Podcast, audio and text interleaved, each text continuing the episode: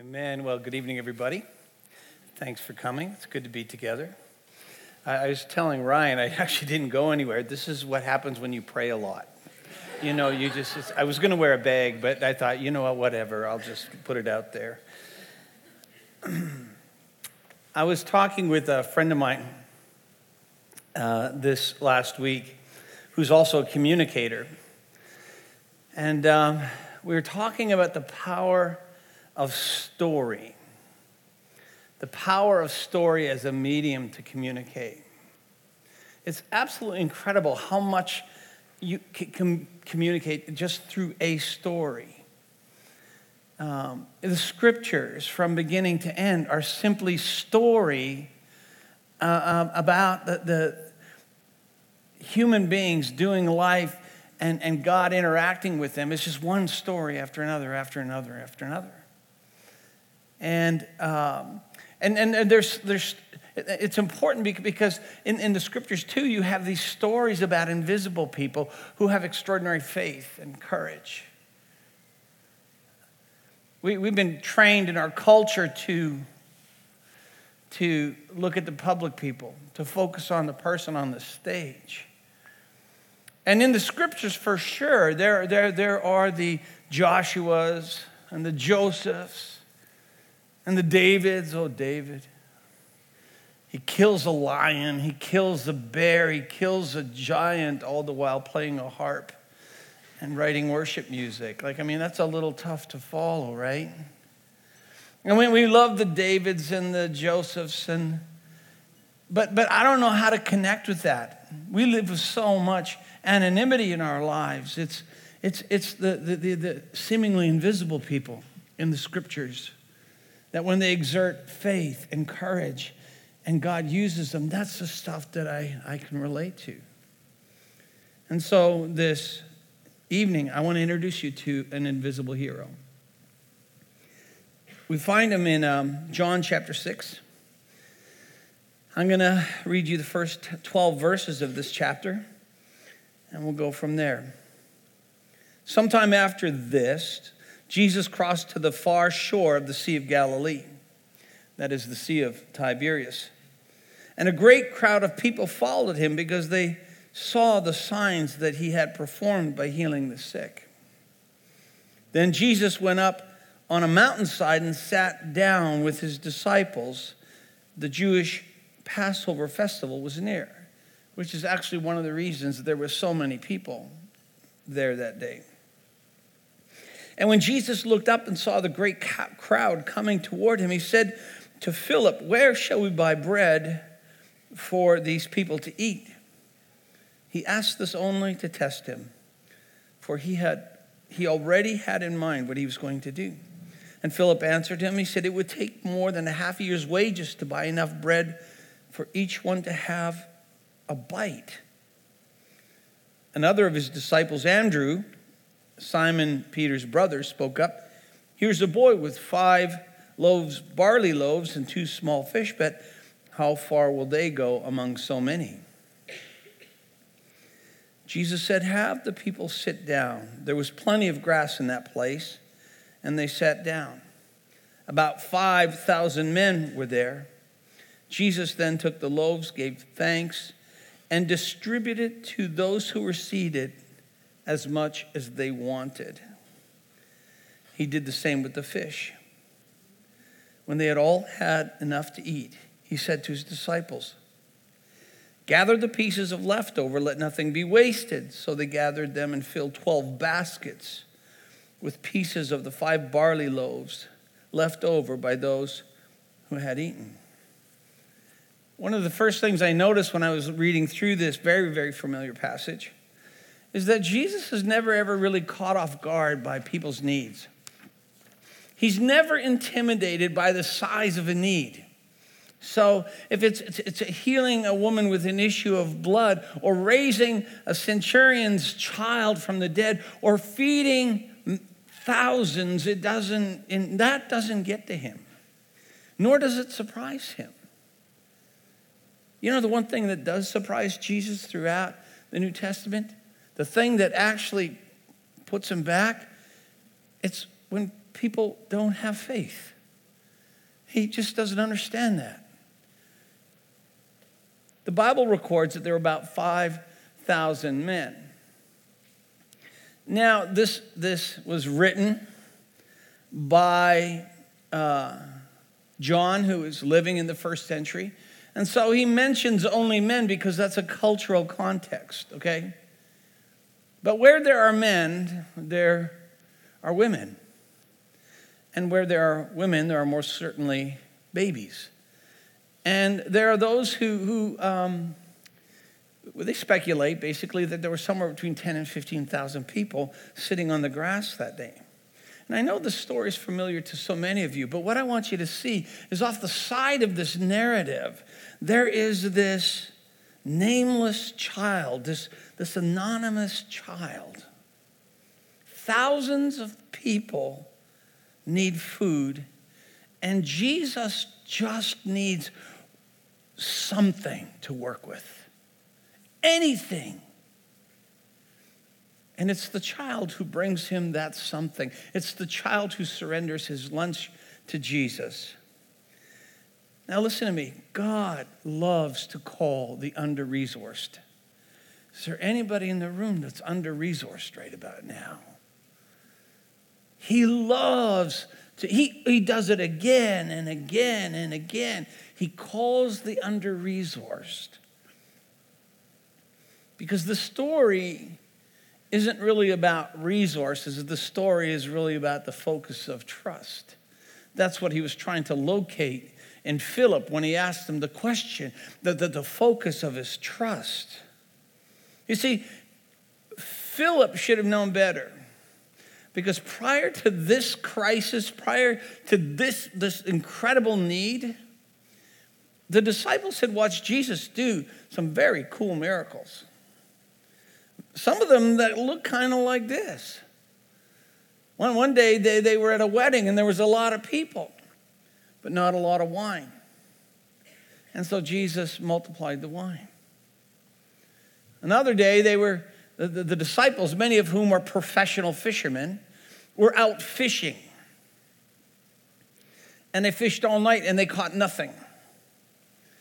And when they caught nothing, Jesus walks up to them from the shore and he calls out to them and he says, Hey, hey, why don't you just throw the nets on the other side of the boat? That'll work. Think about how ridiculous that is. That would just tick me off if I was a fisherman. What? You know, it's kind of like your laptop. You, you, you, got this virus on the thing, and it's corrupting all of your files. And, and then the longer you wait, the more you lose data. And somebody comes along and says, just close the lid and open it. That'll work. That's how ridiculous that request is. But because it's Jesus, they, all right, they throw their nets. And, and, and their nets are so full with fish that they can barely contain it. It's so full. And you use this word in this phrase. You remember, he, he, he feeds them all, and they all have enough to eat. And in fact, they all have more than they need to eat. And when they go fishing, they have enough fish, but they have more than they can. In fact, their boat almost starts sinking. There's so many fish. And then another time, the disciples find themselves in the middle of the sea, and there's more storm than there is boat and they're sinking and they're fearing for their lives. And with two words, Jesus shifts weather systems. With two words, he changes the weather. But Philip is so consumed with the enormity of his problem that he doesn't actually see this as an opportunity. Children don't think like adults, do they? We're so practical, we're so logical, we're so. If you, if, you, if a mom and dad are struggling financially and they don't know how they're going to make the mortgage payment, and a, and a child overhears that kind of a conversation, they'll bring you their piggy bank. They hear, Here, you can have this. There's 18 cents in there. But that's exactly what the child did. The child comes over and he sees that these people are hungry and they don't have food, I'll share my lunch with them. Five barley loaves and, and, and, and two sardines. But the little boy shows us three things. Three things that I, I hope that you take as encouragement. Three things that if you will learn to step into the opportunity that God presents us in the when the wheels come off the wagon, when you bump into a problem that you cannot fix, when, when, when, when your, your situation is bigger than you are, you get to experience glory and presence and things that are bigger than you are. The first thing is um, proximity. The second thing is opportunity. And the third thing is generosity. This little kid gives us all of that, and we still don't know his name. All right? Proximity. Aside from giftedness, aside from ability and capacity, proximity matters. It matters on two levels. One is your proximity with Jesus or your proximity with God, and number two, your proximity with others. You see, God moments of opportunity happen when you are in proximity with God. And what I mean by that, I'm talking about when your heart is tuned to the heart of the Father. Uh, my, my parents are old and they've been doing devotions the way they've been doing devotions for a long time, and I never really got it. They get up early and they read this little thing called the daily bread, and then they pray. And, but I'm getting old. And I've realized now more than ever before to center my heart in the morning. I don't do it the way they did it, but to center my heart early, to, to, to remind myself and to quiet myself and remember whose I am. Because if you can get that straight in your heart, you look at your day very differently. When you are distant from the Father's heart because you have your head so far up your own uh, uh, agenda, then, then, then, then, then, then you don't see what He's looking at. You just see what you're looking at. See, there are people that God just can't use. Not because they're not the right person, not because they're not gifted, not because it's because they're never close enough to be invited into the moment. They are so distracted. They are so into themselves. And so the first thing is yeah, proximity to God matters. And the second thing is proximity to others. I think we really, really have underestimated the importance of presence. I mean, being really, really present, being present in the moments of the day and being present with the people we are with. We, we, we, we, we've just underestimated the, the power of showing up. Have you ever noticed that we always think that the next moment's going to be better than this moment? And so we're always in the next moment. Don't we do that? And the truth of the matter is, you can only experience life in this moment. And the truth of the matter is that you can only be used by God in this moment. And yet we, we are terrible at staying in this moment. But if you will look around yourself in this moment and be attuned to the needs of the people around you, you'd be surprised. How, how many of you have, have somebody pulls over because they got a flat tire and you drive by because you know that somebody else will what? Look after it. How, uh, uh, is that just me that does that? How many times have you have you seen somebody in need, but you know what? It's across the street. Can't really. Somebody fell down over there. I, you know, somebody else will take care of it. You're just you're just not there in the moment A couple of, in, in 2015, I remember it was springtime, and my wife and I were seriously thinking of downsizing our house because uh, we bought our house because we had kids at home and things like that. And we're going to downsize to get us something small and easy to look after. And so we drove around Kelowna and checked out our options and looked at all the, the, the financial pros and cons. And we hummed and hawed about it for four or five months. And then one two minute conversation with my 80 year old neighbor answered the question, made us realize we can't leave, we can't move. he shared how his wife's dementia is getting worse. Shared how she forgets about the people. She forgets she knows them, but the one she knows us. And we realize that we can't leave. We can't leave. Who will look after them? Who will, will go to them in the hospital? Who will, I mean, the ambulance has been at their house three times this year. Who, who will go pick them up from the hospital? Who will do their driveway? Who will help them with their yard? Who will pick up anything they can't pick up? We can't go. And so we have been a part of their lives. And in the last couple of years, they have become like our parents. We love them.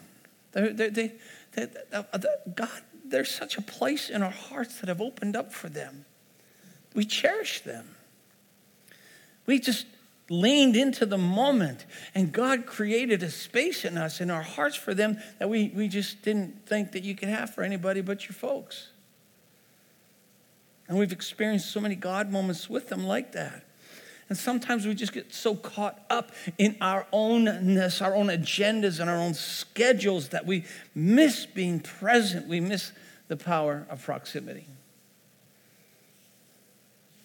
Remember in John chapter um, 1, where uh, John is describing what Jesus is like. And he said this, and he said, And the Word became flesh and dwelt among us. And we've seen his glory. Glory is the only Son from the Father, full of grace and truth. See, God sent his Son to dwell among us. By the way, that's why God called you to Kelowna, to dwell among the people. And the Son came and we ate with him, and we talked with him, and we touched him, and we listened to him, and we beheld his glory. You see, dwelling is about being intentionally invested in the people in your life. It's very different than blowing in, blowing up, and blowing out. It's very different. You know, you know uh, dwelling is much messier than visiting, right? It's easy to buy somebody a, give them your car. What's hard is sharing it with them, right? You will never share in someone's unique essence. You'll never share in the beauty of their essence, in their treasure from a distance. You can't even do that by Skype. You, you, you have to dwell. And that's why the word became flesh and he dwelt among us. You, you get into the trenches with people and you go through the good and you go through the bad and you see it all and you're still there. And so are they. That's what being uh, present in the moment is. So, proximity to the Father, proximity to each other. The second thing is opportunity. In verse 5, it says, When Jesus looked up and he saw this great crowd, and he said to Philip, Where shall we buy bread for these people to eat? The reason he asked Philip and the reason Philip was invited into the conversation, not Peter, James, and John, is because Philip is from this region. He's one of the disciples who's from this area. He knows where to buy bread. And Jesus' Bible says he only asked them to, this question to test him because he had in mind, because he already had in mind what he was going to do. I love that. He already had in mind what he was going to do. Jesus comes across the problem and he, has all, he already has in mind what he's going to do. Jesus, you think your problem surprises him? You think your problem, he woke up one morning, whoa, whoa. Your problem didn't catch him by surprise. Your problem didn't, didn't catch him off guard. He already has in mind what he's going to do. And he was just giving Philip a chance to step into the miracle with him and appreciate and enjoy the miracle. So he said, What, what would it take to feed these people? And I, did, you, did you notice Philip's response to the question? You know what his response is? It would take too much. Eight months' wages would just give everybody one bite. Too much. And then he goes to Andrew, and Andrew, you know, Andrew's so close to the answer. Andrew, we, we got there. Well, this is the little kid, and, and he has lunch. Then he says, But what is, how far will that go among so many? Had he just shut up in that moment, he could have been part of this miracle. All Philip and Andrew could see is how seriously under resourced they were. You see, Jesus is asking Philip the same thing. He's saying, Philip, just give me something. Give me anything to work with, and I will make this happen. Give me anything. It's, it's, it's an invitation to step into an opportunity and become part of something that's bigger than you are. That's what the question's about. See, the scripture says this way, that this thing that's going on here, this is the way that God initiates an opportunity for us to, to, to be part of something so igniting, it actually merits us being alive on this planet. See, in hindsight, the answer that Jesus was looking for from Philip, when he says, Philip, we got about 15,000 people here, how much bread's that going to take? What's that going to take to feed them? And the answer he was looking for, the right answer is this well, that would take a lot, like a lot, a lot of money, like a lot of fish, a lot of bread, uh, we could put wine with that. Like, tell me how far you want to go with this, but it would take a lot. Okay. And and and so the, it would take a lot. But and listen, I'll tell you what. But I'll give you what I got. I have a, a Snickers and a diet because because you're not yourself when you're hungry, right? And he says, I got the Snickers in my bag, and I got and I got a diet Coke. You, I'll give it to you, and then you know what? Then you do the thing that you do so well. You go ahead, you do that thing that you specialize in. You take that thing. I've seen you do it with wine. I've seen you do it with fish. You do that thing and you do your whatever, and, and we'll feed them. What do you say? That was the answer he was looking for. I'll give you what I have. And by the way, Jesus, thanks that I get to be on the front row of this one. Now you go ahead. Go ahead. And be amazing. That was the, the answer he was looking for. But Philip and Andrew, God bless them, they, they didn't see it. So it's a child who's even more under resourced than they are that steps into the opportunity and he gives Jesus his lunch. See, you and I are just a lot like Philip and Andrew, aren't we? You know while We, we were presented with a problem, and what do we do? We get lost in the problem. But let me tell you something when Jesus is in the picture, when Jesus is in the picture, the problem is always, always, always, always just an opportunity. When Jesus is in the picture and he, you bump up to an enormous problem, he says, How are we going to fix this? I don't know. It's bigger than me. I will give you what I've got. This is your specialty. I'm trusting you.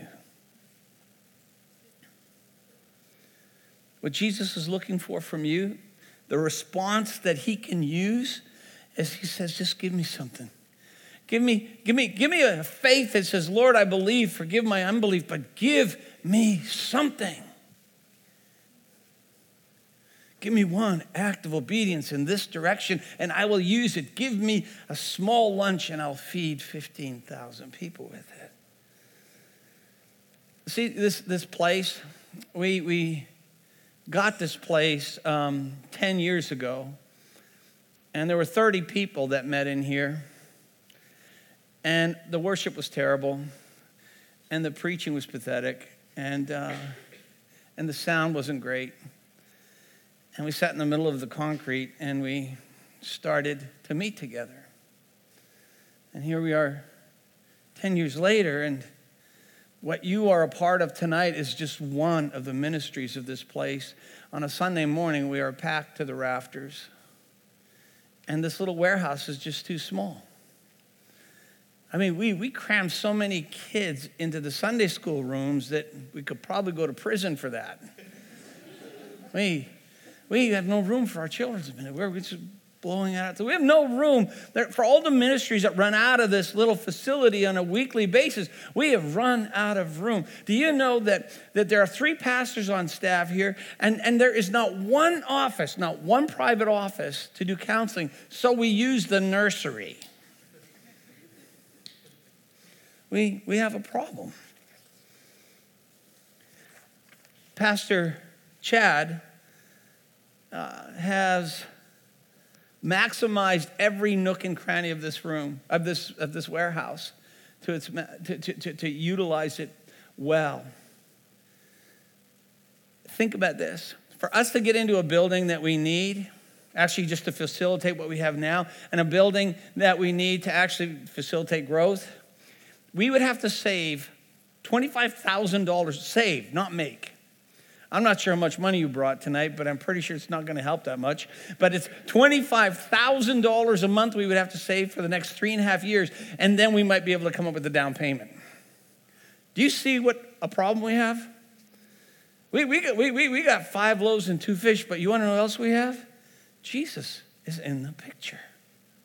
Jesus, see, without Jesus, this is a problem. With Jesus, it is nothing more than an exciting opportunity for us to say, This is bigger than us. I'll bring you what we can bring you. And thanks, because this is your specialty. This is what you do. And, and thanks for the front row seat. Now, go ahead, be amazing. Thank you, God. You see, our story and your story are the same. It is not about resources. It is about the focus of your trust. You can focus on the distance between where you are and what you want or what you need. And, and, and, and, and focus is one of these things, it consumes you, by the way. Think about this focus is meditation, focus is the magnifying glass of your soul. Have you ever taken a magnifying glass and focused on a spider? Well, you, the more you use it, the bigger the spider gets, right? The more you focus on your problem, the bigger your problem gets. You get nothing out of focusing on your problems. You get nothing out of focusing on what you don't have and what you're not. Or you can focus on Jesus. Because when He is in the picture, every problem is simply an exciting opportunity. So, what challenge are you facing? What struggle is bigger than you right now? Is it finances? Is it relationship? Is it a lack of relationship? Is it a physical need? See, if you if you're you're you spend your if your prayer life is about telling God, predominantly about telling God what you don't have, about what you need, about what your problem is, about the distance between what you need and, and, and, and where you are, then you are missing out on the power of prayer. Because the, the, ultimately, the power of prayer is sitting in His presence and listening to what He already has in mind to do. Listening to what He's already prepared to do. And you may not have all the details, but you know He can do it. And you know he will do it because the scriptures show us he did it again and again and again. Dustin, come on up. I'm going to land this. And so this little kid, he, he shows us that proximity matters. Keep your heart close to God. Keep your heart close to the people in your world. He showed us that opportunities are simply portals into something extraordinary. So, some, some of you, you're worried because your brothers or your sisters or your friends are running away from God and you can't stop them. You know what? Stop focusing on the problem and recognize that Jesus is in the picture and begin to celebrate the fact that he has already established what he's going to do in that person's life. I think you need to intercede for them, absolutely. But not so much out of fear, but out of faith. So, generosity is my last one. Generosity positions you to be used by God. And sacrifices, the context is always the context for a miracle. Okay? Some of you are just real cheap. And you know why you're so cheap? You're not just cheap with money, you're cheap with your time. You're selfish at the end of the day. There's another word for being cheap, it's just selfish. I'm selfish. And in that way, there are times, see, I think on some levels I'm really generous, and other levels I'm just real cheap. So, in some levels, I'm giving and selfless, and other eh, levels of my life, I'm incredibly selfish. I'm not the guy that usually stops and pulls over, helps that person change their tire because they got places to go and people to see. Any way you slice it, it's selfishness, right? I happened to marry a woman who's the antithesis of that. My wife, from the time I met her, is she, just by her very nature and her gifts, is poised constantly to let go of what she's doing and jump into somebody and help them. It drives me crazy. Because did I mention I have places to go and people to see? We were, in Calgary and we were in downtown Calgary and we came out of a, a, meeting or I think we were getting our passports or something and, and my wife walks by and, and, and she notices that the meter expired, the parking meter. Uh, and in Calgary, a parking fine begins at 40 bucks and goes to 75 bucks. And so without, and she does this so often, I just just get used to it. And she pulls out she, her purse and she gets a loon. In fact, she gets a bunch of them because I'm sure she'll find other expired meters. She actually did that. And, and, and, and, she, and she plugs the meter. And I'm going, Really? You're going to do that all the way back to our car? She said, I just saved this person 40 bucks. It cost me $1 to save them 40. That's a good investment. And she got rid of the rest of her loonies between our where we were and the car. She really is generous. God loves that stuff.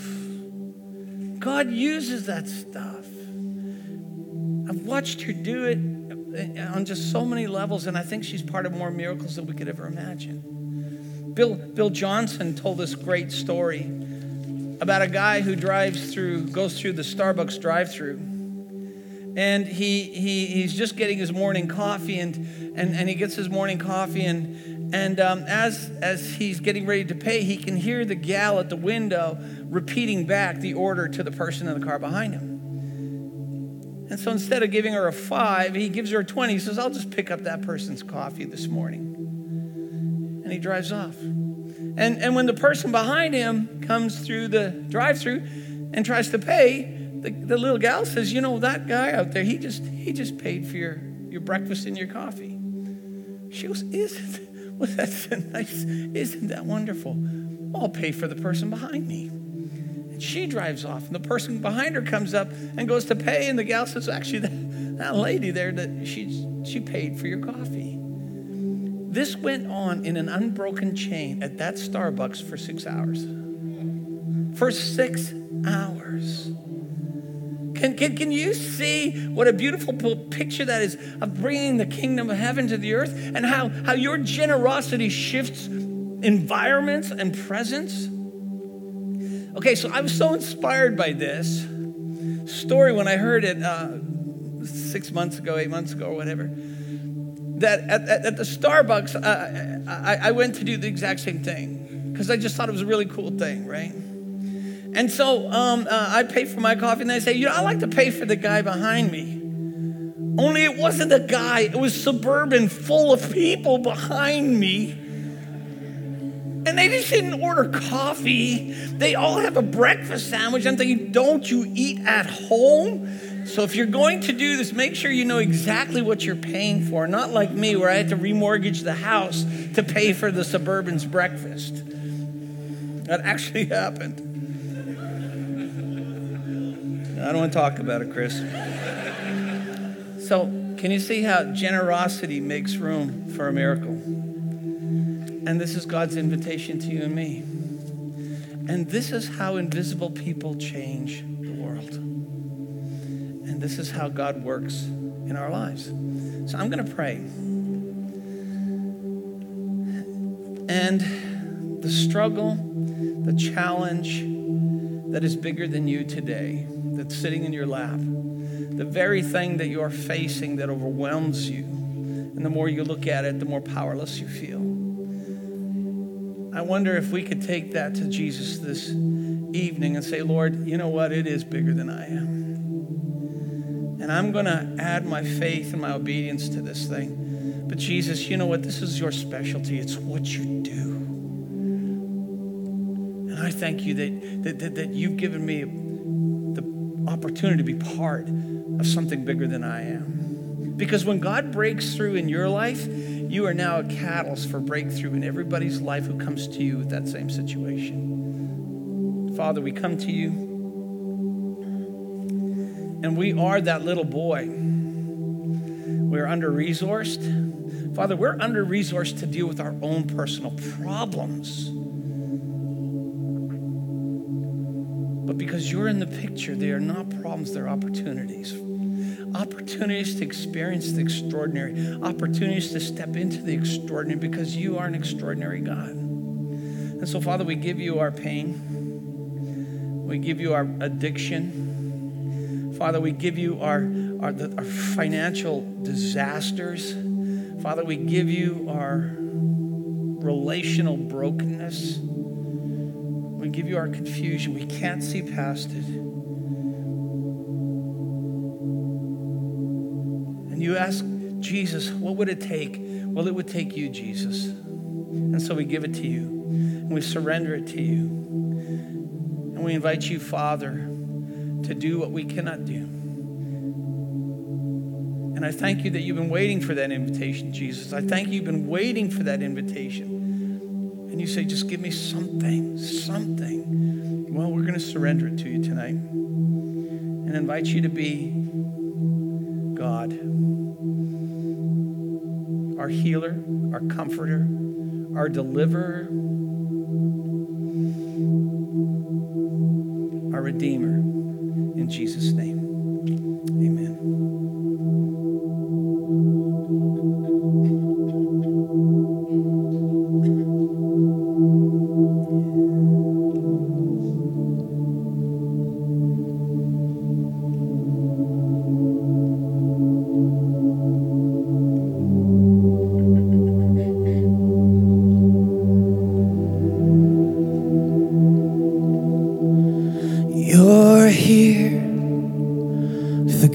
Of a Savior with the heart of a Father.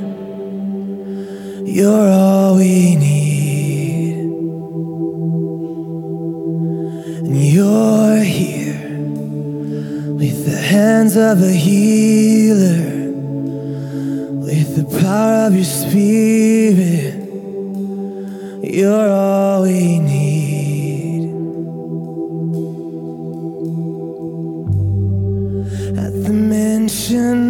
of your name, every chain will break. I know everything